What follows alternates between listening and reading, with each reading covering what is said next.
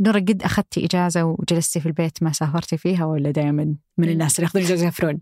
صدق لا دائما أسافر. آه حتى أنا والله دائما يعني إجازة عشان أسافر عشان أهرب. لكن أول مرة صراحة أسويها أخذ إجازة أسبوعين وأجلس في محلي ما أروح. وصراحة أحس إننا ما قدرناها حق تقديرها هذا النوع من الإجازات ستيكيشن يسمونها. تقعدين بين أهلك بين صديقاتك بين هواياتك. مرة مريحة مرة مرة مريحة. فالصدق إني أنصح فيها واحتمال كبير إني أرجع مرة ثانية أسويها. كبير أجربها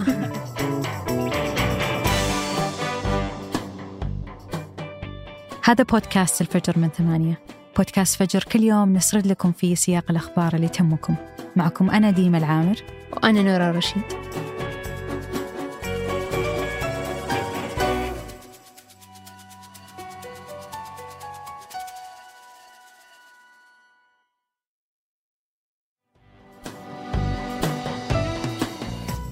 بدأت شركة أبل رسميا هالأسبوع بإطلاق نظارة الواقع المختلط Vision Pro في السوق الأمريكي وبرضو على متجرها الإلكتروني بسعر يبدأ من 3499 دولار.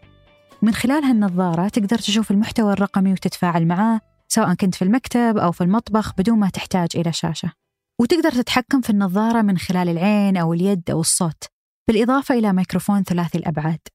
ولأن النظارة تحتوي على نظام تشغيل خاص فيها اللي هو visionOS فتقدر تستخدم نفس تطبيقاتك الموجودة على الآيفون والآيباد على النظارة وبأي حجم يناسبك.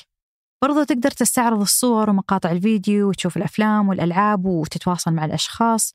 وتقدر تربطها مع نظام الماك وتنقل شاشة الماك على أي محيط حولك وتكمل شغلك. ولو ببسطها تخيل إنك تحمل كمبيوتر على راسك وتستعرض الشاشة على أي محيط حولك. بالضبط مثل أفلام الخيال العلمي. وخلال هالأسبوع بدينا نشوف فيديوهات المستخدمين Vision Pro يتجولون فيها في الشوارع ومحطات المترو والمقاهي بأمريكا.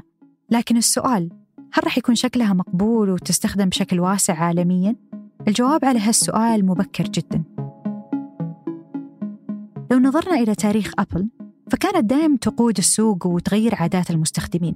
فمثلا كان جهاز ال iPod طريقة جديدة للاستماع للموسيقى وغير من عاداتنا في الاستماع.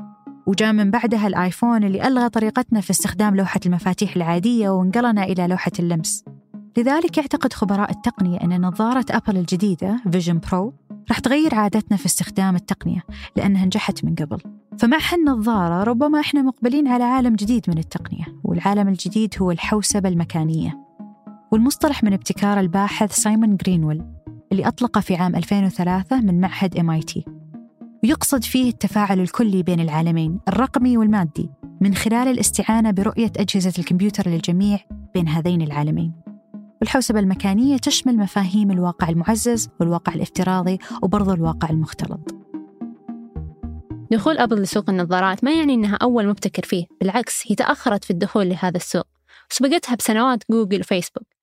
فيسبوك تعتبر مستثمر مبكر في السوق فمن عام 2014 وهي مستحوذة على شركة Oculus VR المتخصصة في تطوير تقنيات الواقع الافتراضي. ودفعت فيسبوك 2 مليار دولار للشركة المنتجة لخوذة الرأس Oculus Rift اللي تقدم تجربة الواقع الافتراضي لألعاب الفيديو الإلكترونية. في هذيك الفترة فيسبوك أنهت صفقة الاستحواذ على واتساب بقيمة 14 مليار دولار وكان الوسط التقني يفهم الاستحواذ على واتساب. أو يتفهم أنه شبكة اجتماعية تشبه فيسبوك لكن ما حد قدر يفسر الاستحواذ على شركة واقع افتراضي في ذاك الوقت. فبعد الاستحواذ مباشرة كتب مارك زكربرج على صفحته في فيسبوك وقال إن فيسبوك تنظر إلى الواقع الافتراضي على أنه مستقبل التواصل الاجتماعي.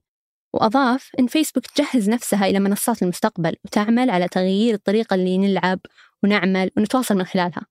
وهذا يحسب إلى النظرة بعيدة المدى اللي كان ينظر لها زكربرج واستمرت فيسبوك في الاستثمار في النظارة وتطويرها وأطلقت آخر إصدار منها وهي نظارة Quest 3 وبالمناسبة هي بسعر 500 دولار تقريبا وهو سعر قليل جدا مقارنة مع سعر نظارة أبل. ونظارة Quest 3 تباع مع يدين تحكم وتركيزها هو الألعاب حاليا. وبعد في منافسين في السوق مثل سوني بنظارة PlayStation و Magic Leap وغيرهم من الشركات. وأعلنت سامسونج عن نيتها للعودة لسوق النظارات وننتظر بلا شك دخول الشركات الصينية للسوق. لذلك دخول أبل يعتبر معزز قوي للسوق ويلفت انتباه الشركات والمستخدمين كمثال وفرت مايكروسوفت تطبيقات برامج Microsoft Office للنظارة وأيضا تدعم تطبيق Zoom. وأعلنت يوتيوب اليوم إنها راح توفر تطبيق خاص للنظارة رغم إنك تقدر تشوف يوتيوب من خلال متصفح سفاري على النظارة حالياً. الشيء اللي ربما يحرك قطاع النظارات بالكامل هو أن أبل تسوق لنظارتها مو كمنصة ألعاب ولكن كحوسبة مكانية. بمعنى تقدر تعمل وتلعب وتمارس كل مهامك اليومية الاعتيادية مثل ما تستخدم هاتفك أو جهاز الكمبيوتر. ويمكن هذا راح يجذب لها شريحة مستخدمين أكبر من الألعاب. والإصدار الحالي من نظارة أبل هو البرو اللي يبدو بسعر مرتفع لكن ممكن نشوف إصدارات أرخص خلال عام 2025 حتى البطارية لا زالت قصيرة نسبيا ومدتها ساعتين استخدام فقط. لذلك ننتظر تحديثات مهمة في هالجانب. فدائما كان عند المستخدمين والشركات والمبتكرين سؤال ماذا بعد الهواتف الذكية؟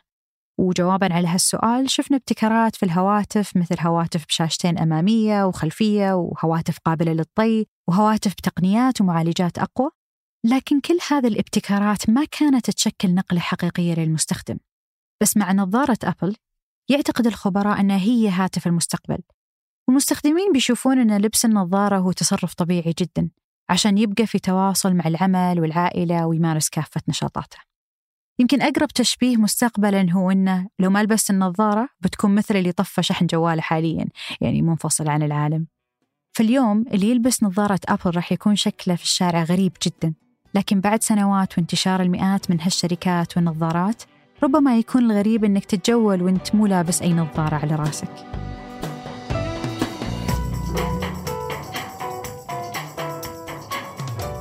وقبل ما ننهي الحلقة هذه أخبار على السريع.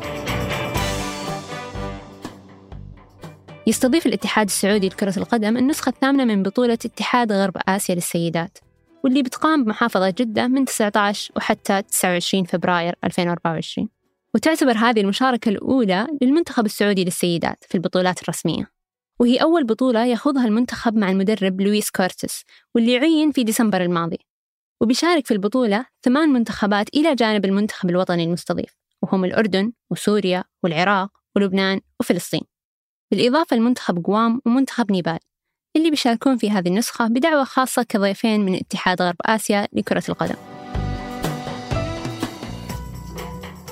كشف مجلس الشيوخ الأمريكي عن مشروع قانون وافق عليه الحزب الجمهوري والحزب الديمقراطي بقيمة 118 مليار دولار. وبيوفر مساعدات لأوكرانيا ودولة الاحتلال الصهيوني بعد أشهر من المفاوضات. لكن الإجراء يواجه مستقبل غامض وسط معارضة من دونالد ترامب والجمهوريين المتشددين. وبيتم إجراء تصويت أولي على مشروع القانون يوم الأربعاء وإذا تمت الموافقة عليه فهو راح يمثل أهم التغييرات في الهجرة الأمريكية وأمن الحدود من عقود. فالتشريع رح يأمن الحدود الجنوبية للولايات المتحدة من خلال مطالبة وزارة الأمن الداخلي بإغلاق الحدود أمام المهاجرين. لأن كان في حوالي 5000 محاولة عبور يوميا على مدى سبعة أيام. بالإضافة إلى 20 مليار دولار لأمن الحدود يتضمن مشروع القانون 60 مليار دولار لدعم أوكرانيا في حربها مع روسيا و14 مليار دولار كمساعدات أمنية لدولة الاحتلال و2 مليار دولار للقيادة المركزية الأمريكية والصراع في البحر الأحمر و4 مليار دولار لدعم أوكرانيا. ومبلغ إضافي قدره 100 مليار دولار لتوفير المساعدات الإنسانية للمدنيين في غزة والضفة الغربية وأوكرانيا. تقدمت مجموعة من أعضاء الكونغرس الأمريكي بمشروع قانون جديد يجرم إنشاء صور مزيفة لأي شخص دون موافقته ويسمح للمتضررين بالمقاضاة. هذا كان بناء على حادثة فبركة صور مسيئة لمغنية البوب تايلر سويفت ونشرها على الإنترنت. ويحمل التشريع الجديد اسم Defines Act أو قانون تعطيل إنشاء وتعديل الصور الإباحية المفبركة. وينص على الحق المدني في مقاضاة أي شخص يقوم بتزييف مواد إباحية مصورة تتضمن هوية الشخص من دون موافقته. ويسمح للمتضرر بالحصول على تعويضات مالية من اللي أنشأ أو عالج المحتوى مع وجود نية لنشره.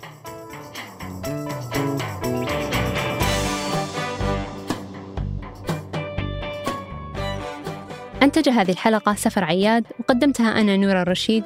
وأنا ديما العامر. وحررها محمود أبو ندى. نشوفكم بكرة الفجر.